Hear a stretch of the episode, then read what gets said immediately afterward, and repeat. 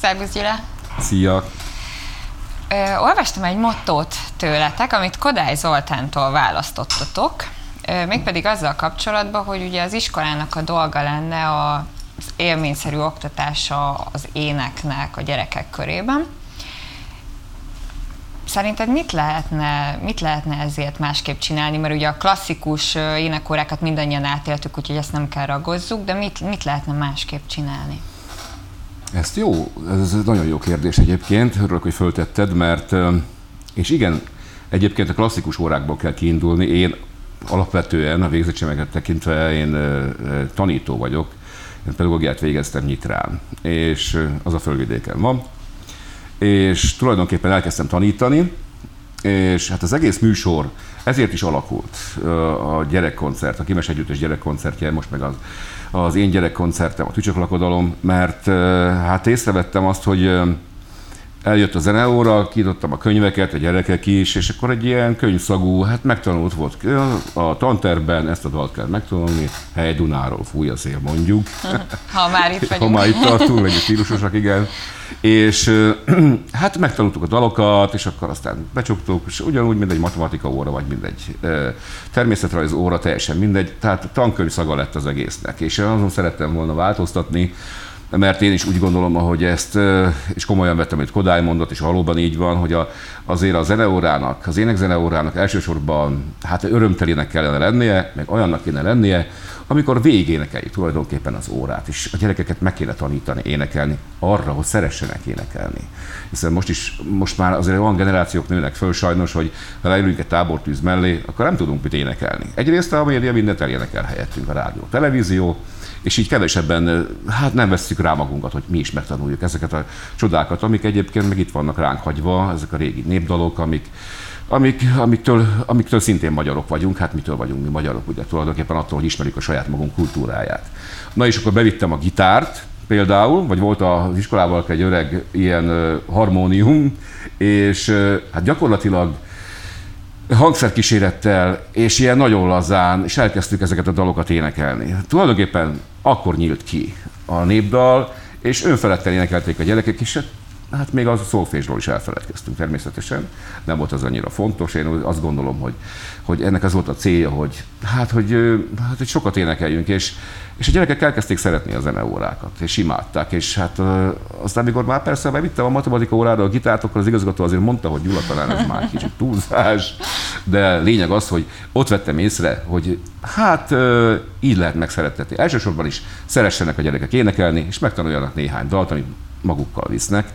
És tulajdonképpen aztán jött az ötlet és a gondolat, hogy én ezt beviszem a Gébes Együttesbe is, és hát lett egy gyerekkoncertünk, aminek az lett a címe, hogy bennünk van a kutyavér, óriási sikere van. A zenekarnak az egyik, hát ilyen, hogy is mondjam, csak egy olyan meghatározó része lett, hogy azok, a, ahogy most is járok koncertezni, hát már az olyan idősávban van, vagy időtávlatból van, hogy a tanítónénik, az óvónénik is azt mondták, hogy ezen növekedtek föl, és itt nagyon imádják, szeretik.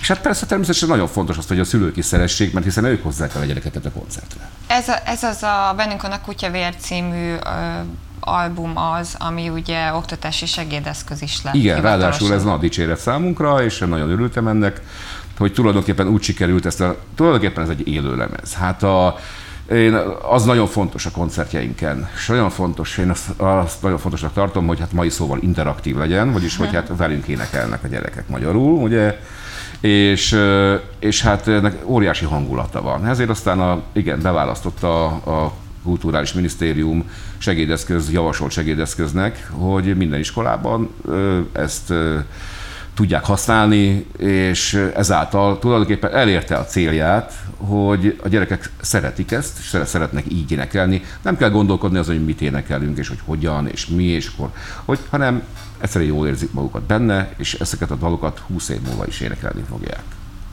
Milyen népdalokat és népi hangszereket mutatsz be, vagy mutattok be az előadásokban? Hát tulajdonképpen nem mutatunk be hangszereket se, erre sincs idő, igazából énekelünk. Tehát a dalokat azért általában én aztán tudatosan kinyitottam én az énekzenei könyveket több helyütt is, és megnéztem, hogy milyen azok a dalok, amiket kötelezően meg kell tanulni. és ezeket szerettem volna nem kötelezővé tenni úgy, hogy ezeket a dalokat meghangszereltem, és egy olyan hangulatba és olyan hangzással adjuk elő, most is, amit fogunk játszani, például a mai hangszerekkel szólalnak meg nyilvánvalóan, és úgy és olyan módon, hogy, hogy annak egy jó hangulata legyen, egy jó buli legyen. Tulajdonképpen így válogattam a dalokat is, hogy amit alapvetően már ismerősnek csengenek, ismerősen csengenek, vagy találkoztak már vele, hogy észrevegyék, hogy ez nem tankönyv, ez nem kötelező, hanem ez egy jó dolog. A mai gyerekeknek ezen gondolkoztam, hogy miben más, hogyha meg kéne fogalmaznod az érzés világa, mert, mert szintén azt olvastam tőletek, hogy az egy egykori népdalokat, egykor keletkezett népdalokat maivá kell tenni. Hogyan lehet maivá tenni egy népdalt? Hát úgy kell maivá tenni, hogy, hogy mi is élvezzük, hát mi ebben a korosztályban mi is nagyon élvezzük. Tehát egy, egy, egyrészt a dalválasztás is olyannak kell lenni, ami jó hangulatú, ami sodró, ami lendületes, ami, amitől, amivel saját magunkat is nagyon jól szórakoztatjuk, meg a gyerekeket is nagyon jól szórakoztatjuk, és az észrevétlen, nincs didaktikus szaga a dolognak, és a hangszerelés nyilvánvaló azért természetesen a 21. században élünk, és olyan hangszereket használunk, amivel tulajdonképpen találkozik a gyermek. Most is, másutt is, ismerősen csengenek ezek a, ezek a hangszerek, és és hát tulajdonképpen kérdezték már ezt tőlem, hogy a gyerekek mások, nem, szerintem nem. Nem, mert hogyha ha, ha manapság ez is egy szerintem egy hülyeség, hogy élő koncert vagy nem élő koncert. Hát a koncert az a koncert, amikor oda megy az ember a színpadra, fogja a hangszert, fölhangolja, és elkezd énekelni. Tehát ez a koncert. A többi az szerintem az nem koncert, az, az valami más. Ö, ha oda megyünk a gyerekekkel, és, és, és előveszik a hangszereket, és elkezdünk játszani, akkor tulajdonképpen elindul a varázslat, és a gyereket magukkal tehát magukkal, magunkkal tudjuk ragadni őket. Tehát azt mondják, hogy a számítógép világában meg minden, meg ez, meg az, meg az van, nem igaz. Szerintem, hogyha gyerekek találkoznak így velünk például, de szerintem másokkal is, vagy színházzal például, akkor szerintem a varázslat elkezdődik, és ott, azon a helyen ők ezt teljesen elfelejtik, és csak egymásnak vagyunk, és nagyon jó tud lenni ez a hangulat, és felednek mindent, és velünk énekelnek, kérdezik azt is, hogy mitől tudják a dolgokat ilyen gyorsan. Szerintem azért, mert zsigerből bennük van. Tehát ezek a dolgokat, amit énekelünk, több száz éve azt is mondhatnám, hogy több ezer éve énekeljük. És ez zsigerileg bennünk van. Nyilvánvaló, hogy az angol száz, vagy a francia, vagy nem tudom, bár, bármilyen más gyermekdalokat, vagy, vagy zenéket, nyilván, hogy nem tudnák úgy elsajátítani, de mivel, hogy ez a mi sajátunk gényeinkben van, ezért a második biztatásra érdeklik velünk a dalokat. És ez benne a szép. A mostani a Tücsök lakodalom produkciótokat, ugye azt mesélted, hogy színpadra is vittétek, tehát van színházi verziója is, és van koncert. Igen. Ez, mit, mit értünk ez alatt? Miben más a kettő? Hát tulajdonképpen, igen, amikor elkészült a lemez, akkor lett egy ilyen gondolat, a Soproni Petőfi Színház igazgatója Pataki András forszírozta, hogy csináljunk belőle egy, színpadi, egy színházi változatot is. És tulajdonképpen az azt jelenti, hogy két színészt kaptunk mi, és a, a, a zene köré, a lemez köré egy jó kis történetet írt egy dramaturg, és hát a, a színészek tulajdonképpen ezt a, ezt a történetet mesélik el, sok zenével, nagyon jól pörgetik az egész előadást, és mi is egymást pörgetjük, és akkor ebből egy nagyon pörgős előadás, és a gyerekek nagyon-nagyon szeretik ezt. Kosztümös, ráadásul van egy tücsök fiú, meg van egy tücsök lány, mennyasszony is, lakodalom, minden, bármi van benne, szóval gyönyörűk a díszletek, a fények, és ettől egy nagyon szép, hihetetlen, jó hangulatú varázslat történik meg a színpadon. Ugye a Gimes együttest te alapítottad. Igen.